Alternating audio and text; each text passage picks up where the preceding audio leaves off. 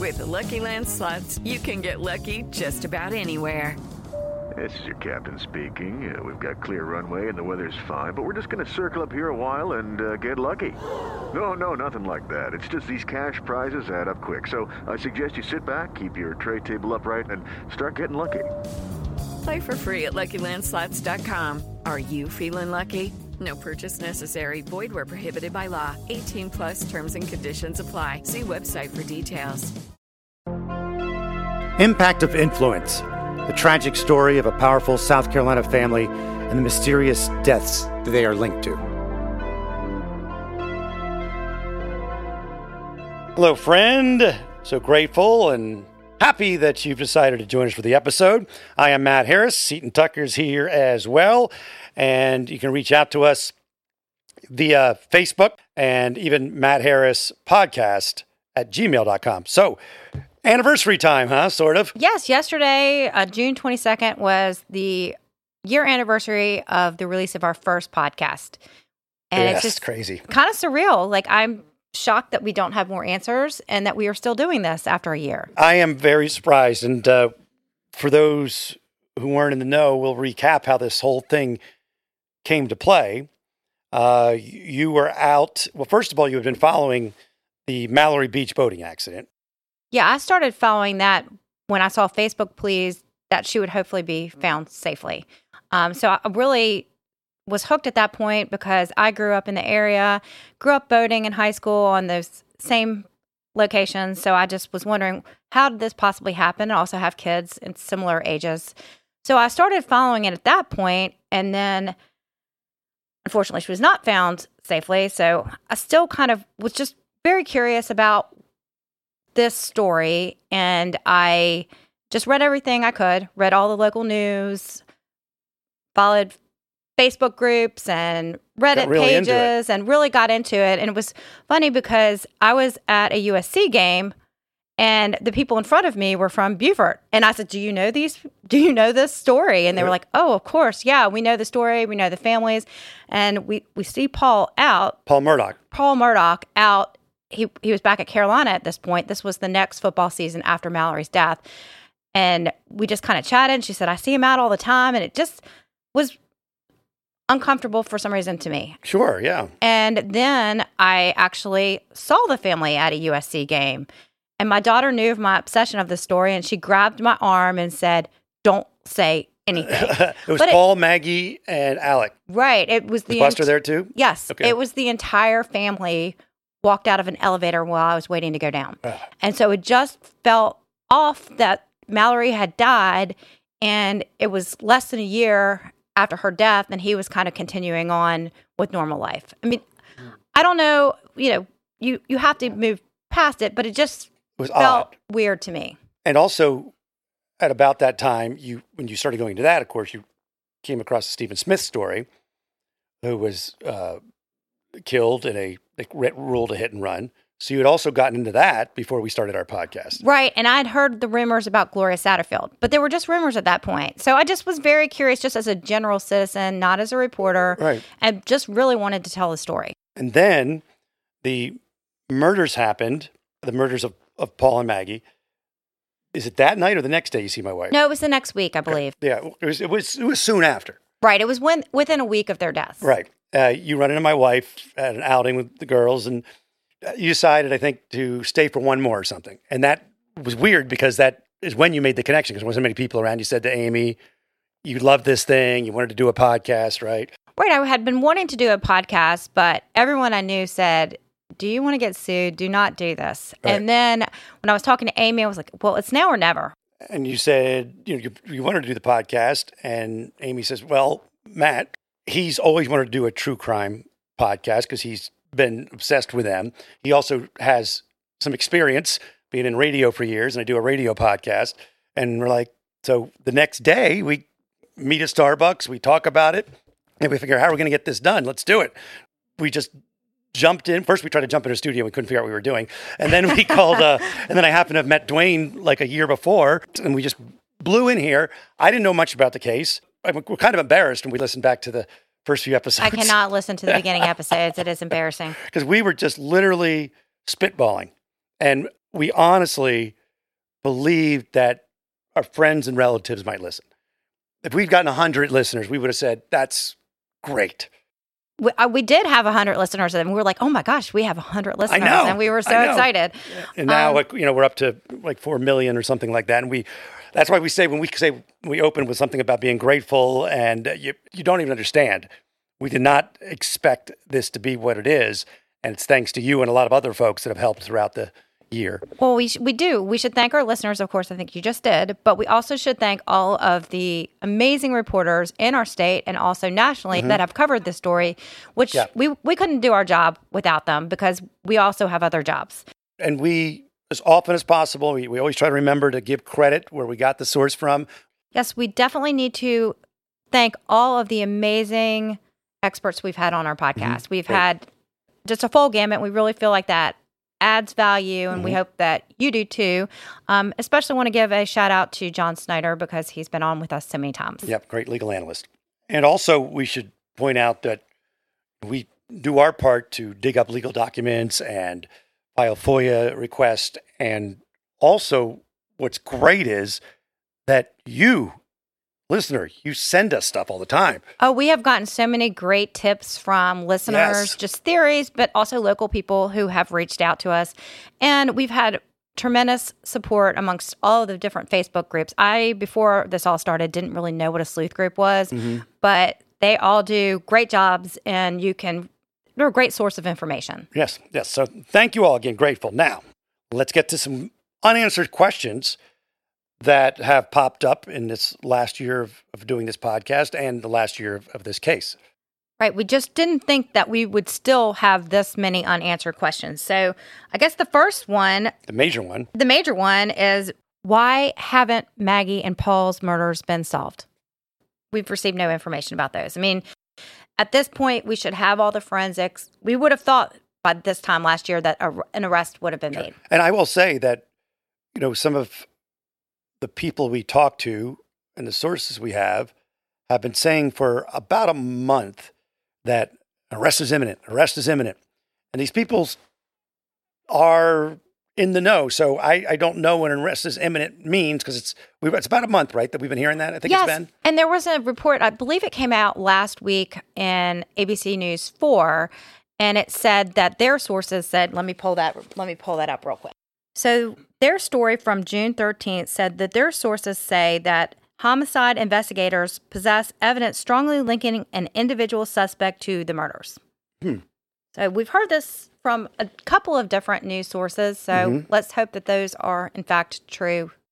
And that was from uh, News 4 Charleston. ABC News four. Yeah. Yeah. So uh, Drew Tripp, I believe, wrote that. And Ann Emerson, they were both at the uh, Satterfield Charity Press Conference. Night, real nice folks. So and great. they were on the ID special that we will talk about later in this episode. Very good.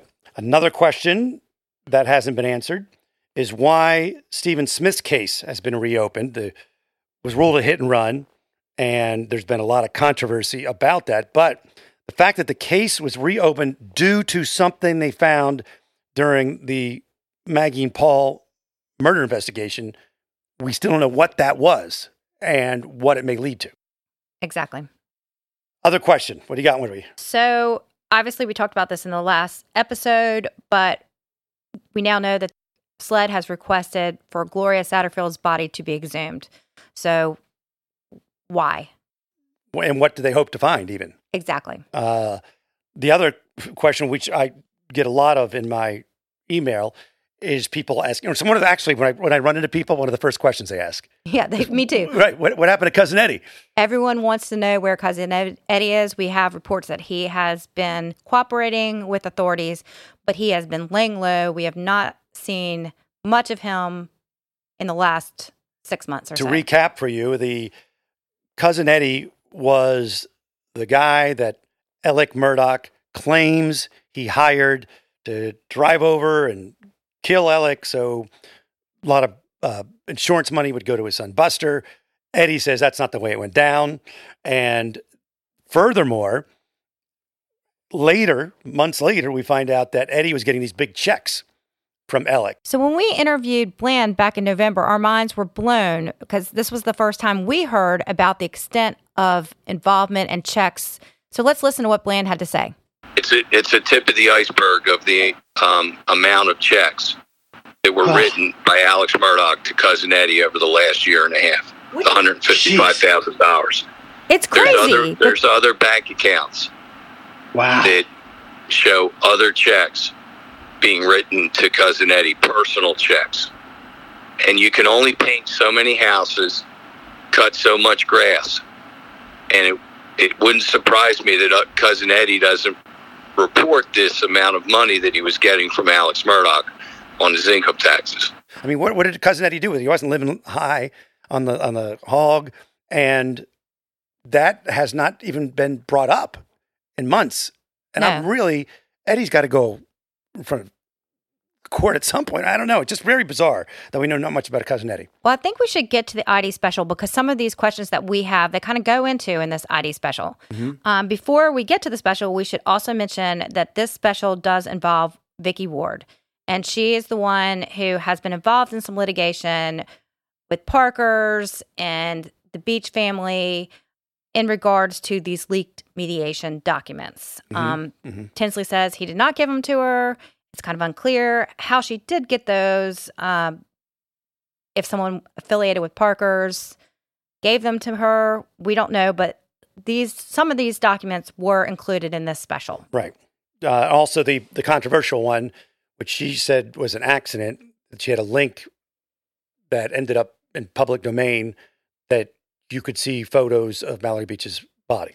Now, I actually missed it. I, I So think did I. there was a photo of Mallory Beach. I was watching the special with my husband, and I looked down for a moment, and I guess there was a picture of her. It was blurred out, um, so I don't think it was that salacious. But I, I have not lost a child, so Right. I don't know what it would be like to have your family member, your dead child, on national TV. Yeah, right, right. And I, but I was surprised that I kind of felt like it was going to be a very graphic type photo or something. And it, and it wasn't. It's not, and, that I am not blaming the Beach family. Don't get me wrong at all. I could see why they'd not want to be up there. I've But- seen this kind of thing on other true crime specials, but again, I am not a family member. I would be horrified if this was my child and Yes, that was we are out in the public domain. not passing judgment on their feelings toward it. Uh, so this special didn't really hold back. They talked to individuals who had stories about, say, Paul, for instance, or Buster, without a lot of corroborating type evidence. Like they just let's just talk to this person, and they say what they say. It was kind of interesting to me. And the, of course, the whole thing about Paul Murdaugh, the theme when they talked to the Hampton residents, it jumped out at both of us right away, is about Paul killing animals. Yeah, that was that was shocking. I mean, one person said frogs and lizards, and another person I think mentioned a squirrel.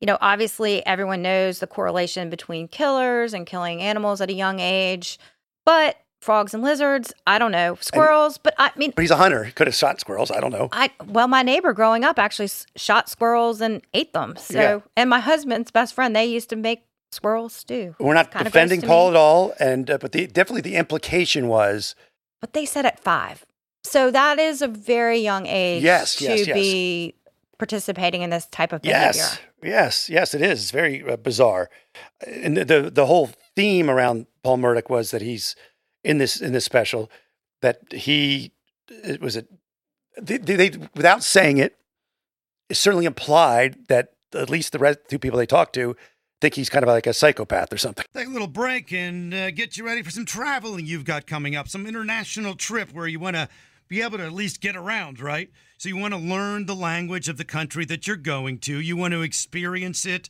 with a little bit of knowledge going in. And you can get a lot of bit of knowledge when you use Rosetta Stone. It's the most trusted language learning program. It's available on desktop. It can also be used as an app on your phone or tablet. And Rosetta Stone teaches through immersion. It's instead of memorizing and drilling vocabulary words, you learn by matching audio from native speakers to visuals. You read stories, you participate in dialogues, so you are ready to go. It's the most trusted, time tested app out there. They've been the expert in language learning for 30 years. Buy Rosetta Stone now, and you never have to pay a renewal fee. Don't put off learning that language. There's no better time than right now to get started. For a very limited time, Impact of Influence listeners can get Rosetta Stone's lifetime membership for 40% off. That's 40% off unlimited access to 25 language courses for the rest of your life. Redeem your 40% off at rosettastone.com backslash today. So there was a lot of video that we had not seen in mm-hmm. any other special. I, I, I thought it was very interesting to watch. One of the videos actually portrayed him in a good light when he was. It was audio from when the police were there. Mallory's was missing, and they were trying to find her. He is inquiring about how good the team is. They're going to find her. He did. He did seem to show yeah, genuine that's concern of whether that concern was just about her or for his own implications of his own future. I don't know. I mean, he also seemed very intoxicated during that call. And also, that is the first time we heard audio of Paul sounding, or even a report of him seeming to care at all.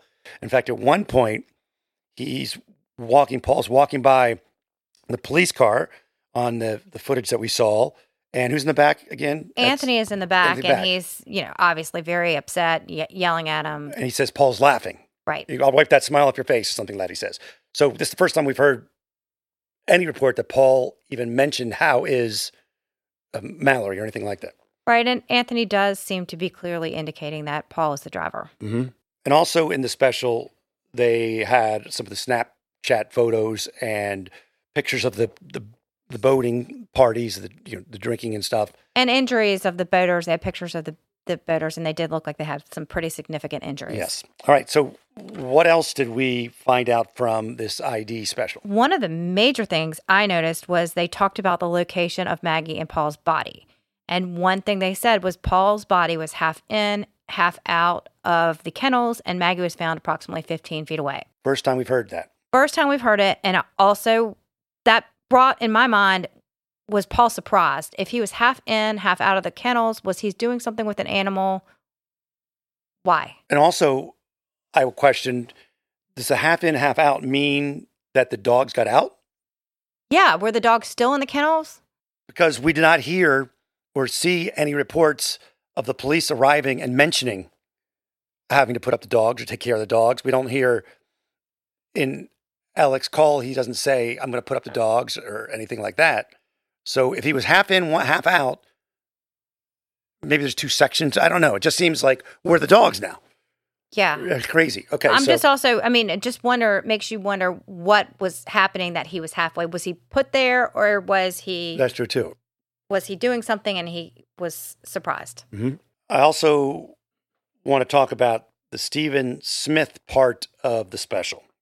So we hear from investigator Duncan, who goes on record and says that he believes Smith was murdered by blunt force trauma. And he also says that while he was conducting his investigation, he thought that he was being surveilled. Yeah, that was the weird one to me. That he thought that he was being followed, and he was getting. He felt like he was getting pressure to like, "What are you doing around here? Why are you investigating this kind of thing?" Yeah. And uh, and you may have heard us talk about Presnell earlier, who was one of the investigators also, who said the same thing. So this is these two guys. Yeah, and we hear some audio from different witnesses. A lot of them are implicating Buster. One of them actually says that Buster Murdaugh stuck something out the window, and they talk about a possible relationship between Buster and Steven. We've heard that rumor before. We had, we'd had. but this is just like a person. That, now the question is, was it investigated, and they didn't find anything, or was this person not credible who was telling this story to the cop? We don't know. Right. Right? With that, why it wasn't followed up on, or if it was, we don't know. We also hear from Linda, who was Gloria Satterfield's best friend.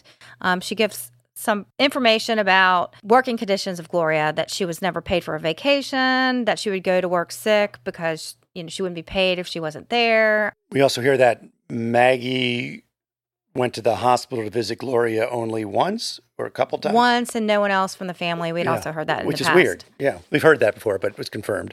So, an interesting thing is the connection between Linda, Gloria's best friend, and the Stephen Smith case. So, Linda is the mother of a man named Nick Ginn. His name comes up during the investigation of Stephen Smith. He is a career law enforcement officer, currently a member of the Varnville Town Council. So Ginn was interviewed by Officer Duncan during the Smith investigation. I guess Ginn was an officer. He received a tip from a man named Daryl Williams. Daryl Williams was the stepfather of a man named Patrick Wilson, who had previously had some trouble with the law. So Williams tells Officer Ginn that his stepson may know who killed Stephen Smith. Patrick Wilson and another man named Sean Connolly were out together. They had been drinking, and Sean Connolly the next morning thinks that maybe he hit something. So they go, he goes back to the scene and there's lots of police and they realize that someone has been found dead. Sean Connolly's grandfather owns a house or owns a farm on Sandy Run Road. Which is where Stephen's body was found. Which was where Stephen's body was found. And now you found all these connections and telling you how small of a town this is. Because what follow the bouncing ball here now, people, because it's a little tricky here. So Linda's on the special best friend of Gloria Satterfield. Her son's Nick Ginn. Nick Ginn is now inserted into the Stephen Smith case because he is the one who takes the report from Daryl Williams. The interesting thing is there, Daryl Williams is also tied into Linda, Gloria Satterfield's friend. How? Because they were married at one point. Okay. So in the story, she is Gloria Satterfield's best friend. Her son takes a report from her ex husband about who may have killed Stephen Smith. Did I break that down right? Yeah, it was really hard for me to follow Yeah. this. I actually had to make a diagram. Right, right. Nothing became of that investigation, obviously, because the Stephen Smith case was just reopened. No one's been arrested, and uh, we don't know what happened. But it just tells you that this community is a small community and lots of connections everywhere you look. Exactly. Let's go now. So, some things that have uh, broken over the last uh, few days. Since our last episode, we have a few things. We have Alec has waived his right to his disbarment hearing, which was supposed to happen on Wednesday, which was just yesterday. Um, so, my biggest question with this is Does this mean the obstruction of justice charges? Are they going to continue to investigate that? I don't know the answer to that question. Kind of feel like that would be something good to talk to John about. So he just said, "Yeah, I'm okay. I disbarred. I'm not even going to fight him." I, yeah, I think you know. You gonna do? Obviously, he's Yeah. not getting out of jail anytime soon. He's thinking, "What you know? Is it really worth me fighting?" There's no way. I mean, I can't imagine he would be able to get it back right now. Um, what else do we have? Moselle, right? So it looks like Moselle is going to be sold. Uh, there's two buyers who've been named. One I know is the owner of a farm which is adjacent to uh, Okay. the Moselle property, so it seems to make sense that they would want to buy it. There's also something that has been brought up by the co-receivers. The co-receivers are challenging uh, the sale of Moselle for five dollars for love and affection. And that was in 2016. That sale.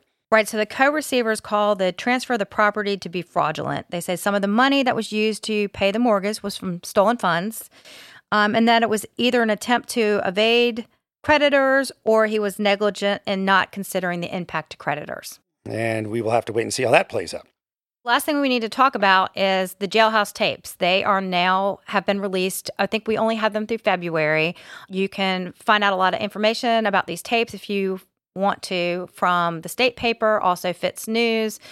You can go to both of those sources and listen to the tapes if you want to. A few things that kind of jumped out on my mind about this. Um, I know when the federal court ruled that it didn't file under Title III, they kind of left the door open that it could go back to state court. But Harpootlian and Griffin did not file anything with state court. So you're wondering, did they not feel like they could win this?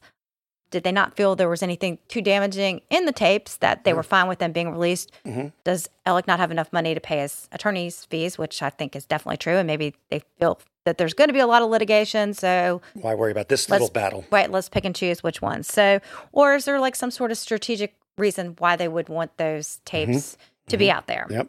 also kind of a question in my mind is with these tapes being out there what does that mean for the rest of us like if my neighbor goes to jail Mhm. and for some reason and i want to like be nosy neighbor and like hear what he has to say Yeah. about this like is it's are can we all get anybody's tapes now that we just I would assume want to we're curious about because when you file a FOIA request, and I filed a few of them, they don't ask you are you a media or are you whatever? They just say, all right, Matt Harris, here, give me $180 or whatever, and I'll send you the tapes, whatever the price was. Um, so it, it, it, you don't want that to be media to get information. Right. Um, and can do that. Exactly. I don't know. We got to. Do we know anybody who's been arrested lately? I don't know. I might have to go see what happens. But Yeah, again, I mean, there's, you know, there could be some really valuable. I did read the state paper and the FITSNews articles on them, and it seems like a lot of different things, family conversations, you know, what he's buying in the commissary. I think he put some flowers on family members' graves, that sort of thing. It was really interesting to kind of hear about what the conditions were like in the jail. They seemed pretty scary. Um, the jail went on lockdown frequently. Imagine that. Uh, jail was a little rougher than Alec thought it might be. No, and I mean, I think he's probably would definitely rather be in this uh, nice federal jail Yeah. if he can. Right. He's facing, what, 700 years or something like that right now. So maybe a little time in there. He's going to be like, all right, I'll just plead down and get me to some country club jail somewhere. Well, there are no federal charges currently, but Right, if right. they do, I think he would probably jump at that chance. So let's uh, read some reviews and some comments and some emails we received from UVA. Love the podcast. Love this podcast. Seaton and Matt have a great back and forth. I love the conversational style. We have KD says, great coverage of a crazy case. Really enjoy it. Very unbiased coverage and respectful discussions. I think that's why the locals choose this podcast. Oh, thank you. And uh, so happy that you take the high road, it says. Here's an- another one from L Love Cool Jane. I like the podcast a lot. Seaton has a normal sounding voice with good pacing. But with this recording, Matt's voice often sounds oddly sped up. He's clipping off his words, it's very hard to listen to. I suggest a vocal coach. All right, thanks. I'll try. Oh no! That's all right. I, I, I could take it. Yeah, been in this business a long time. All right. So also we got Wanda. This podcast is my go-to every week. Seaton and Matt do a great job of presenting information in an unbiased way. Bringing in experts on related topics is one of my favorite parts of the show. Goodness, John Snyder is so helpful at clarifying legal issues. We agree. I used to wonder what podcast would replace this one for me when the saga ends, but I think it might not ever end. That's very cool. Thank you, uh, Wanda. And thank each and every one of you. Always grateful, always happy, and uh, we've done it now for a little over a year, and going strong. Uh, Seaton, any final lovely words? No, just thank you. Reach out to us on our Facebook page, which is Murdaugh Podcast, or on our website, which is murdochpodcast.com. Talk soon. Judy was boring. Hello. Then Judy discovered ChumbaCasino.com. It's my little escape. Now Judy's the life of the party. Oh, baby, Mama's bringing home the bacon. Whoa, take it easy, Judy. The Chumba life is for everybody. So go to ChumbaCasino.com and play over 100 casino style games. Join today and play for free for your chance to redeem some serious prizes. chumba ChumbaCasino.com. Purchase necessary. Void where prohibited by law. 18 plus terms and conditions apply. See website for details. Ohio is a land of mystery. From missing shipwrecks and lost treasure beneath her surface to strange phenomenon slicing through her skies. From myths that have evolved around historic events and people to the unsolved murders and disappearances that keep her communities wondering what happened. Find Ohio Mysteries on your favorite podcast app and let's explore the inexplicable. OhioMysteries.com.